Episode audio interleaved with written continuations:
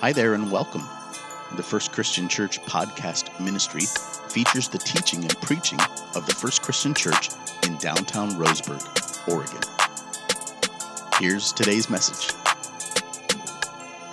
When was the last time someone ignored you? It's like the fellow who hates it when his wife says, Are you even listening to me? And the husband says, That's just a random way to start a conversation. Why would you do that?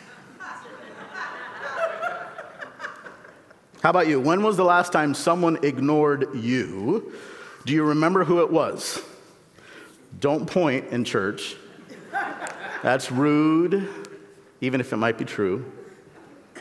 One of the reasons I love reading the scriptures is you'll not find someone who is honestly and sincerely seeking God who is also ignored by God. You just won't find it. You'll never find an instance where someone who is honestly seeking God is also ignored by God. Search the Bible and look for the honest person that's spurned by heaven, and you won't find him or her. Flip the pages, examine the scriptures. Where in the Bible did God turn away a genuine heart? It simply doesn't happen. Joseph was in prison in the Old Testament. And God did not ignore him there. Moses had his reservations about serving him and was left wandering in a desert for a good portion of his life, and God never ignored him. Job had his struggles. You think you're living in chaos? Read the book of Job. Actually, just read the first two chapters of Job. He had his struggles. And yet there was silence God, from God, perhaps for a season. There was never a moment where God overlooked him. God never turns away an honest seeker. We come to this Old Testament prophet named Habakkuk. Everyone say that word, that name, ready, begin. Habakkuk. If I have to say it all day, so do you. Um, and Habakkuk gives these tough questions to God. And he gave them right to God. Tough questions don't stump God, and he actually invites them. And that's what Habakkuk did. He probed and asked the tough questions of God. And what we will find today is God does not ignore him. Habakkuk was a prophet that prophesied as the southern kingdom of Judah faced invasion by the Babylonians, and as the wickedness of his own people was getting out of hand. So he's facing two things. Number one, he is part of this region that's known as uh, southern Judah, and they are to be followers of God, and yet their lifestyle and what they believe don't match up. So they believe in God Almighty, and yet their lifestyle is full of wickedness getting away from them. Secondly, uh, the other thing that Habakkuk is facing is that there is an enemy encroaching upon them. And so, as Habakkuk saw the wickedness of both his own people and the wickedness of those invading the land, he starts asking God some really difficult questions. Look at verse 1 of chapter 1 We'll read a few of these verses by way of introduction. Habakkuk says this, or the, the book says this the oracle that Habakkuk the prophet saw. He says this, verse 2 O Lord, how long? Everyone say, How long? How long? Now say it like you've been waiting. Say it again. How long shall I cry for help? And you will not hear?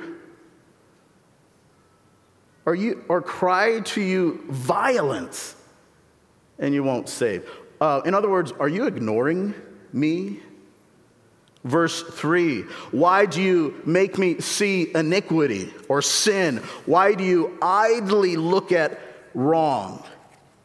You ever just think that God is idly standing by in your life, in your scenario, in your chaos?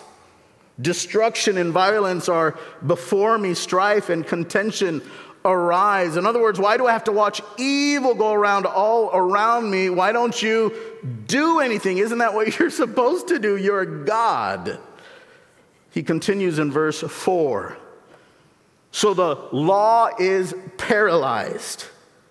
Look at the imagery here. Habakkuk is getting poetic. The law is paralyzed. Justice never goes forth. The wicked surround the righteous, so justice goes forth perverted.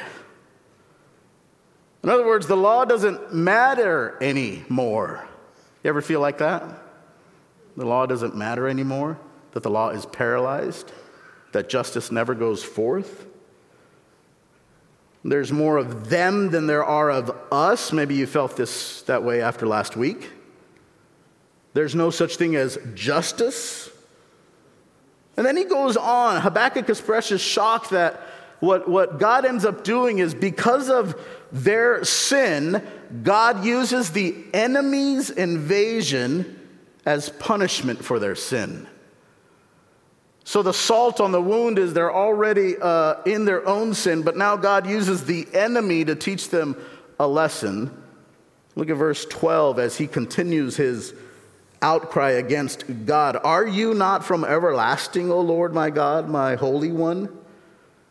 We shall not die, O Lord. You have ordained them as a judgment, and you, O rock, have established them for reproof. You are you who are of purer eyes than to see evil and cannot look at wrong. Why do you idly look at traitors and remain silent? When the wicked swallows up the man more righteous than he. In other words, you, you can't be serious. You're condoning this kind of evil. Why don't you do something about this? Why are you silent right now? He goes on in verse 14. You make mankind like the fish of the sea, like crawling things that have no ruler. He goes on in verse 15. He brings all of them up with a hook. He drags them out with his net. He gathers them in his dragnet. So he rejoices and is glad. Habakkuk is saying, You're treating men and women like fish in the ocean. They're swimming and they don't have direction, and they're swimming, but they're not get, getting anywhere. He goes on in verse 16, though he sacrifices to his net and makes offerings to his dragnet, for by them he lives in luxury and his food is rich, is he then to keep in emptying his net and mercilessly killing nations forever? In other words, are you just going to let this go on and on and on? How many of you are, are impressed by Habakkuk's boldness? And yet, if you and I were honest, we've probably had moments in our life where we want to have a similar conversation with God. God, why? Why does it feel like there's more of them than there are of us? Why does it feel like justice just goes perverted? Why does it feel like the enemy gets to rejoice while the righteous suffer? Why? Why, why, why? God's response is this beautiful uh, set of reminders for us. And it's three reminders in the middle of your chaos because while we don't perhaps have the Babylonians knocking on our door, we, uh, we have measures of chaos we live in, don't we? We have chaos in our, uh, in our community, we have chaos in our nation, we have chaos uh, out there, and if we're being honest, we have chaos in here, right? It's one thing to identify the chaos in the nation or the chaos in the community and said, You're right, Daniel, they sure are screwed up. But when we look in the mirror and we start evaluating or taking inventory in our own life, and you'll recognize with me that perhaps our own hearts are in chaos. And there's not peace like there could be, and there's not peace like there should be. And so God gives Habakkuk, here's the beautiful thing God never interrupts Habakkuk. I think it's such a beautiful display of God's patience and his love and his grace for us. He doesn't interrupt Habakkuk. But as we read through the narrative of these brief three chapters, you'll notice that God has a place to respond. And in doing so, he gives them three reminders. The first is found in chapter 2, verse 1. Let's read a few verses. It says this I will take my stand at my watchpost and station myself on the tower and look out to see what he will say to me and what I will answer concerning my complaint. This is what Habakkuk has said I've said my piece, and now I'm going to sit here and I'm going to wait. Verse 2. And the Lord answered me, write the, write the vision, make it plain on tablets, so he, may, so he may run who reads it. Verse 3 For still the vision awaits its appointed time. It hastens to the end. It will not leave. It will not lie, I should say. If it seems slow, wait for it. For it will surely come. It will not delay. Some of you, that's the only verse you need today. You're in a position where you're asking God and you're asking God for clarity. You're asking God for peace. You're asking Him for your chaos to be resolved. And He says to you, Boy, if it seems slow, wait for it. It will surely come, it will not delay. But look at verse 4. He says this Behold, his soul is puffed up. It's not upright within him, but the righteous shall live by his faith. Read that last portion where it says, But the righteous with me together. Ready, begin. But the righteous shall live by his faith. Reminder number one is this followers of Jesus Christ are called to live by faith in the middle of their chaos. We are called to live by faith. You see, in this world, we have choices to make, and there is a stark difference between living by faith and living on our own. And here's the thing that about living on our own, we're not qualified to give ourselves direction we need in the middle of our chaos. We're just not qualified. Isaiah says it this way, another Old Testament prophet. He says this We have all become like one who is unclean, and all our righteous deeds are like a polluted garment. We all fade like a leaf, and our iniquities, like the wind, take us away. That polluted garment, some theologians believe that that is the garment that they would use to clean up those who were suffering from leprosy. So, those uh, lepers that would have sores and, uh, all over their body because of the disease of leprosy, and as they would take the rags and they would clean the bodies, and, and that rag would now house the leprous disease, Isaiah says, All of our righteous deeds are like this rag that we just sopped up all this leprosy with. In other words, we're not qualified to give our own direction. But here's the beautiful, beautiful news Titus says this he saved us. Not because of works done by us in righteousness, but according to whose mercy? His own mercy by the washing of regeneration and renewal of the Holy Spirit. Paul says it this way in 2 Corinthians For God made Christ, who never sinned, to be offering for our sin, so that we could be made right with God through Christ. The King James says that we might become the very righteousness of God. We stand righteous, and because of what he has done, not because of what we have done. This is what baptism symbolizes. We get in that water and it symbolizes our life before Christ and we go under and then we come out and it now represents our life with Christ. It's not anything that we did. There's nothing we could ever do on the cosmic scales of good and evil that would outweigh our bad. In fact, all of the righteousness that we could ever earn, all of the righteousness, all the things we think we could do would be compared to this rag that we would clean up leprosy with. It's diseased from the very beginning beginning. And in any way that we have a scale that tips us in one way or another, we're always going to fall short of the glory of God. But He saved us according to His mercy that we might become the righteousness of God. Now, here's the thing as followers of Jesus Christ, what happened here in the baptism, baptism pool is not the end of our journey with Christ, it's the beginning. From this day forward, we now walk with new purpose, with uh, new values, new ethics, new morals. And as time goes on, we will begin to thirst and pursue righteousness. Matthew says it this way Blessed are those who hunger and thirst for righteousness, for they will be filled. So this morning, I have a question How's your appetite? How's your appetite? Because when you are a follower of Jesus Christ, a mark of being a follower of Jesus Christ is that you will hunger and thirst for righteousness, and then you will be filled. That word filled is this beautiful uh, word in the Greek that simply means to satisfy the soul. When you pursue hunger, or when you pursue righteousness, when you hunger for righteousness and thirst for it, you'll be satisfied in your soul. And as you grow as followers of Jesus Christ, we begin to thirst and pursue righteousness. You know why your soul's never satisfied? It's because you're eating junk food. It's true. If you hunger and thirst for unrighteousness, you will always hunger and thirst. There's this meme out there that says like a bag of potato chips is like 14 chips, right?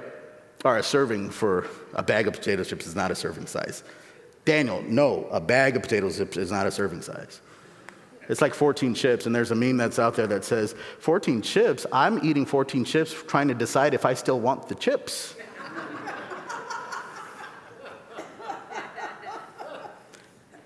As you can tell, If you hunger and thirst for unrighteousness, you will always hunger and thirst. You just always will. So, um, if you hunger and thirst for selfish things in your life, and you pursue that and you hunger for it, whether it's something that you buy, or something you experience, or something you look at, you will always hunger and thirst for more. I'm taking uh, classes, some, some extra training right now in the area of pastoral counseling. Um, our elders are gracious and kind enough to give me some time and the resources to do so. And as I'm learning about the human brain, there are some addictions that we have that simply do not end because the cycle of addiction just wants you to crave more and more and more.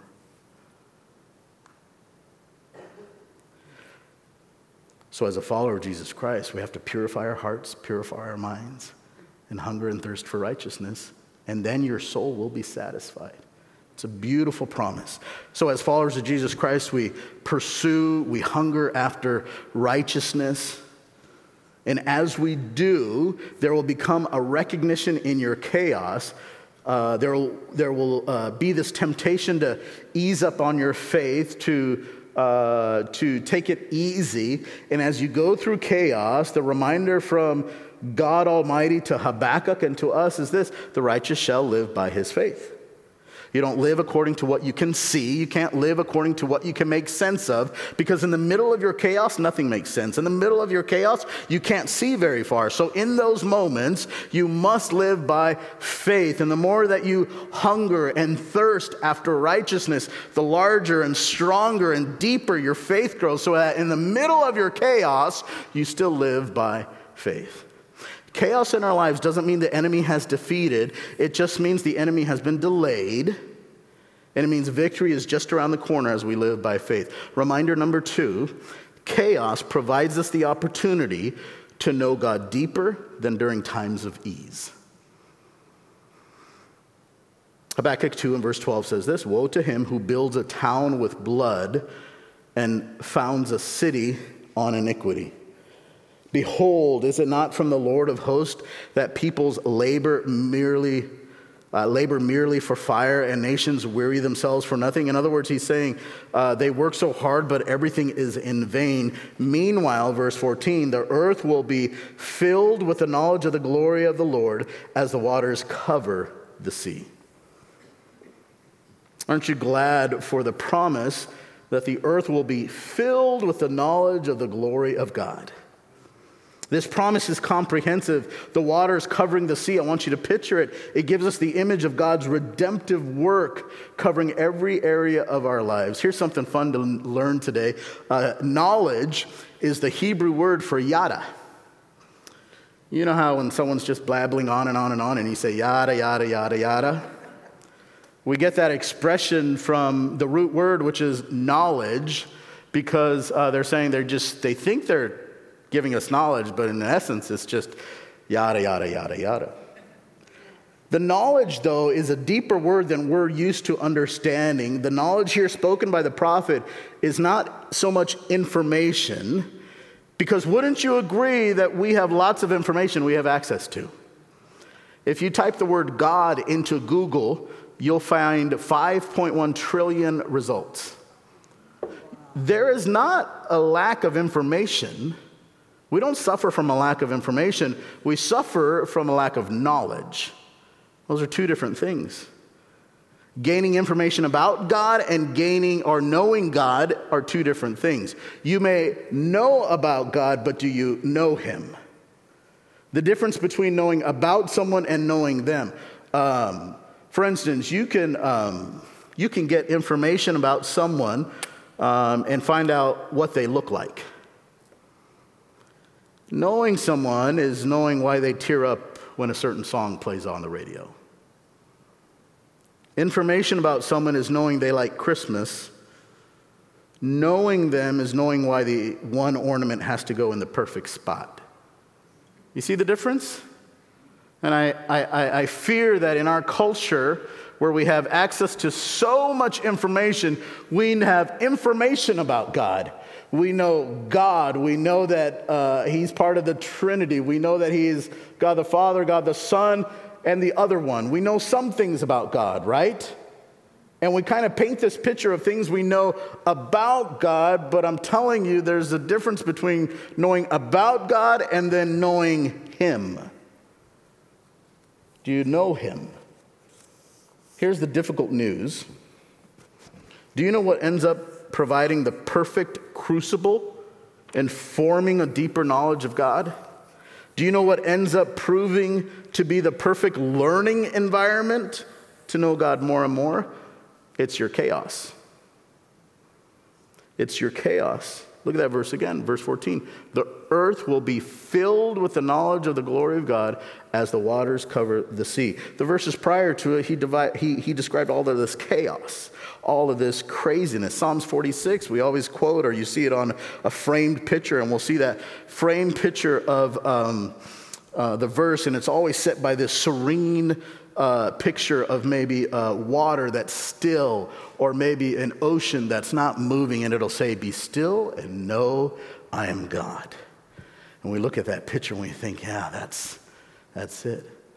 What would be more accurate would be like a garbage dumpster rolling down a river while on fire, uh, a lightning bolt striking it, a sandstorm one way and a windstorm the other way, and rain from up top. And then it says, Be still and know I am God. Because if you read the rest of Psalms 46 leading up to that verse, it's pure pandemonium. Kingdoms are fighting each other. People are at war with each other. And in the middle of that chaos, the psalmist says, Now's the time to be still and know God. The earth will be filled with the knowledge of the glory of the Lord as the waters cover the sea. There's a, there's a difference between knowing about God and knowing God. Um, how many of you read the Chronicles of Narnia books when you were a young child? How many of you seen the movies? Chronicle of Narnia ser- series are the novels authored by C.S. Lewis, published in the early 50s. And as you read through them, the character Aslan is a lion, and he proves to be an allegory for Jesus Christ. And there's an exchange between Lucy and Aslan in the Prince Caspian book, and this is what ends up happening. Aslan says this, welcome child. And Lucy responds, Aslan, you're getting bigger, you're bigger. And Aslan responds, that's because you're older, little one. And she says, not because you are? And Aslan says, I am not. But every year you grow, you find me bigger. God's always going to be massive and big. But every year you grow, God gets bigger and bigger. Every bit of chaos that you begin to trust Him in, God gets bigger and bigger and more deep. So, reminders during our chaos, what do we do? Well, uh, we should live by faith. Secondly, we should be reminded that this time of chaos provides us the opportunity to know God deeper than during times of ease. As we get to know God, He becomes bigger and bigger and shows up repeatedly, and we grow deeper and deeper in our understanding and our knowledge of Him. He's always been that big, but in those moments, we get to see Him for who He is that big. This is what happens in the middle of your chaos. Your knowledge of who God is and His presence deepens like it simply cannot do during times of ease. Remember Joseph in the Old Testament, coat of many colors, and he goes to a picnic? My bad, no, he goes to a prison, doesn't he? That's where he, his knowledge grows. It's not when times were easy, it was in the middle of the pit when his brothers had betrayed him. It's on the way to jail when, uh, when Potiphar's wife turns him in for a crime he didn't commit. It's when he's standing there in jail waiting for the baker to tell Potiphar what ended up happening, and the word never gets. It's all during those moments of chaos, those moments of difficulty, that his knowledge of who God is grows. Moses didn't learn who God is in Pharaoh's palatial kingdom, he learned it in the wilderness. David didn't go on a safari to learn who God was, he went on the run. And Habakkuk learned who God is when judgment was coming and he was about to be in the hands of his enemy. The problem with us is that we want to have power and influence Joseph had without going through difficulty and imprisonment. We want to be freed from our captivity like Moses without ever going through the wilderness. We want the burning bush moment with God like Moses had, but we want it from the ease and the comfort of our recliner, not in the dry wilderness. We want to experience God as the God who would lead us beside still waters, but we, want to, we don't want to go out alone into the fields where the waters are in the first place. So if you're going through chaos, if you're feeling alone, if you feel abandoned, if you feel hopeless, don't give up. Remember, if you are honestly seeking Him, you will not be ignored Lord. You might have to wait, but He's there. He's there. Reminder number one followers of Jesus are called to live by faith in the middle of their chaos. Reminder two chaos provides us the opportunity to know God deeper than during times of ease. It doesn't mean He's abandoned us. It means he's right next to us, which means we have hope. Reminder number three is this Chaos teaches us that who remains is often more significant than what was lost. Chaos teaches us that who remains is often more significant than what was lost. We pick it up in chapter 3 of Habakkuk in verse 17. It says this Though the fig tree should not blossom, nor fruit be on the vines, the produce of the olive fail, and the fields yield no food, the flocks be cut off from their fold, and there would be no herd in the stalls. If you read that verse, just leave that verse up, John, verse 17. If you read that verse and you're like me, you said, What? What does that mean? Well, the fig was the primary staple for food, symbolic of wealth and prosperity. So, in other words, when it says, then the fig tree should not blossom, it says, okay, so when the fridge is empty, and so is the grocery store. The fruit of the vine is the wine for feasts and festivals and celebration. It's a symbolism for joy. So, along with the empty refrigerator, there's nothing to celebrate. The olive oil was pressed three times. It was used for anointing in the temple, for lamps and light, and for medicinal purposes, also symbolic for God's blessing. So, along with the empty fridge for us and uh, no fruit on the vine, uh, was it no fruit on the vines, uh, which means uh, there was no, nothing to celebrate. The olive oil represents there's no uh, restoration coming, there's no medicinal purposes, there's no uh, medicine available. fields yield no food. The grain for bread considered to be a gift from God. this basically means there's no food coming anymore. The truckers aren't able to transport anything because there's nothing to transport. It says flocks are cut off. That means the animals have scattered to the wild. There's nothing to hunt. There's no herds in the stalls. That means there's no meat for food and no animals for sacrifice. When chaos comes and knocks on your door, when all of these things happen, look at verse 18.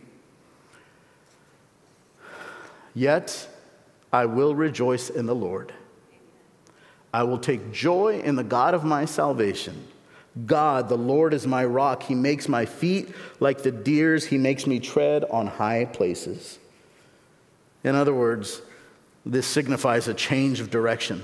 Habakkuk moves from describing devastation to a declaration of joy and a, from a desolation to joy. The natural reaction of human beings is uh, when there's chaos is panic, depression, and the reaction only found in our faith is joy, no matter the chaos we find as followers.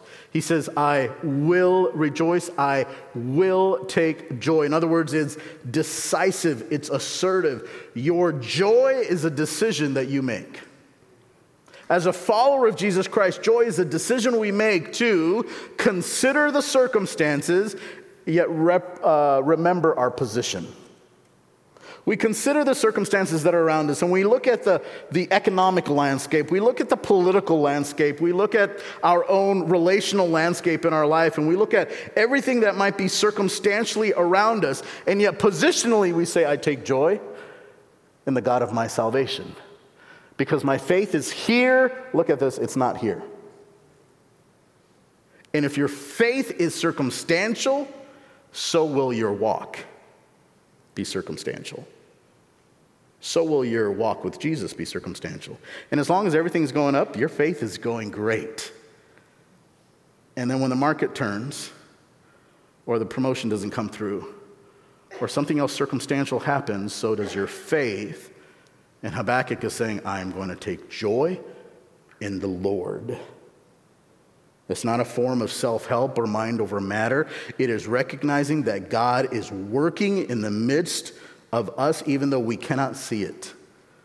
As I was reading a few weeks ago in preparation, I came across this quote that goes unknown Joy is the flag that is flown from the citadel of the heart when the king is in residence. Joy is a gift from God.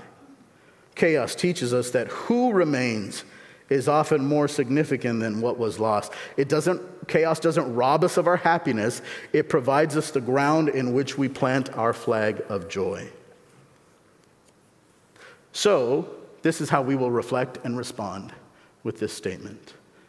And for some of you, you may want to write this down. It says this In the middle of my chaos, I will live by faith, knowing his glory will fill the earth and I will worship God joyfully.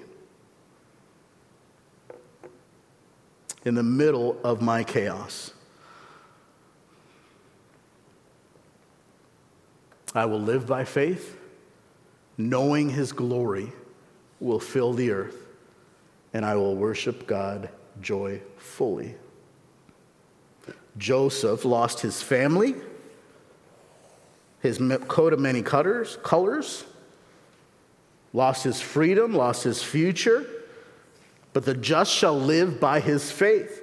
And as he kept his faith centered on God, he got to know God deeper and deeper. And all he lost a lot of things in his life, he never lost God, and his family was restored. His freedom was restored, authority was given, and his lineage was secured.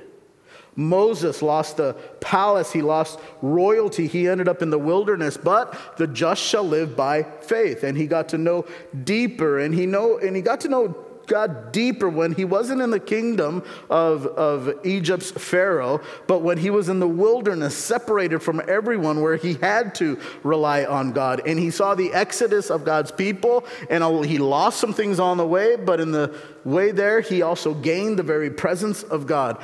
Job had his struggles. He lost everything. He lost his wife, his kids, his family, his livelihood, his business, his wealth. But the just shall live by his faith. And through the book of Job, we see him getting to know God deeper and deeper through honest questions, through sincere moments. And God never forgot him. And if you get to the end of the book of Job, you see that everything was restored to him that was lost. Habakkuk Dear Habakkuk, he's angry. He's got questions. He doesn't understand why the wickedness of Israel has gotten out of control. He doesn't understand why the enemy gets to be the one to punish Israel. And he gets this word from the Lord that simply says, The just shall live by faith. And by the time he gets through his questions, by the time he gets through his loneliness, by the end of chapter three, he is singing a hymn of praise, not because the circumstances have changed changed, but because he has gotten to know God deeper. And as you get to know God deeper, you will recognize the moments of chaos is where our faith grows or fails.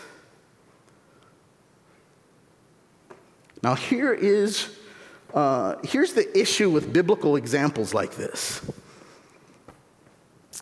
We've already read the end of their story. So, intellectually, when we see that Joseph is in the pit, you know what we tell ourselves? Oh, but he gets out. And when he goes to prison, we go, oh, yeah, but he gets out. And when Potiphar's wife throws him in jail, he goes, oh, no, no, no, he's gonna be second in command all through the story, we tell ourselves because we know the end of the story. When we read Moses, and Moses was on the run because he killed a Hebrew or he killed an Egyptian for abusing a, a, a Hebrew, and he runs and he leaves the palace.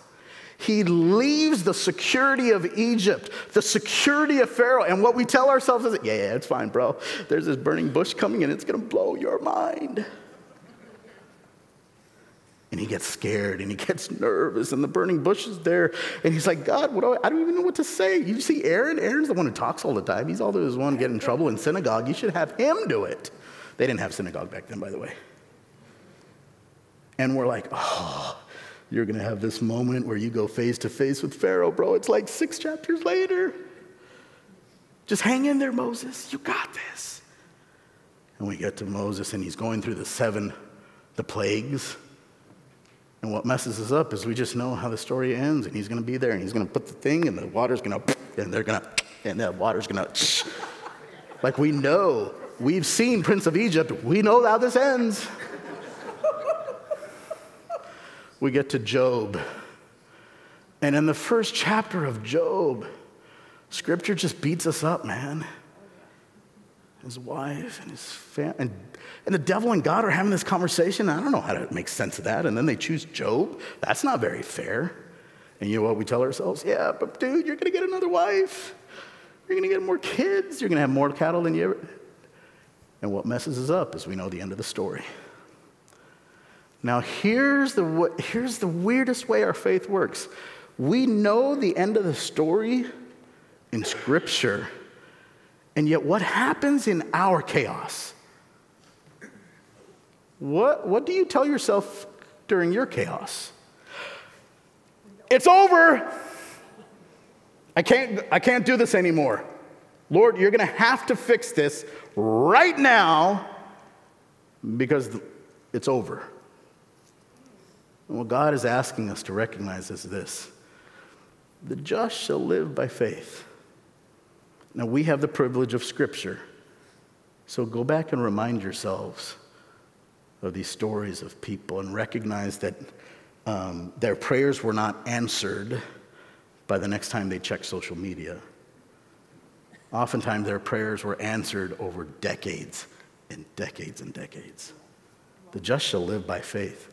Recognize this that the chaos just might be the best moment for you to dig deeper in your faith.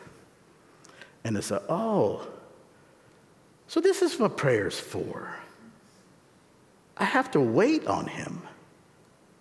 I, I literally have to pray this prayer, go on with my day, and trust Him that He will work on it while I'm not able to. Yep, that's faith. And the other reminder, the third reminder, is that this chaos, this chaos will prove to you that it's way more significant who remains than what you might have lost. Thank you so much for listening to this week's message. If you made a decision for Christ or would like prayer with someone from our church family, we would love to connect with you. You can message us on Facebook by searching Roseburg First Christian Church, or you can email us directly at roseburgfcc at gmail.com. In addition, if you're listening to this message on Apple or Spotify, we invite you to like, subscribe, rate, and review this podcast and share it on social media so others can be blessed as well. God bless you and have a beautiful day.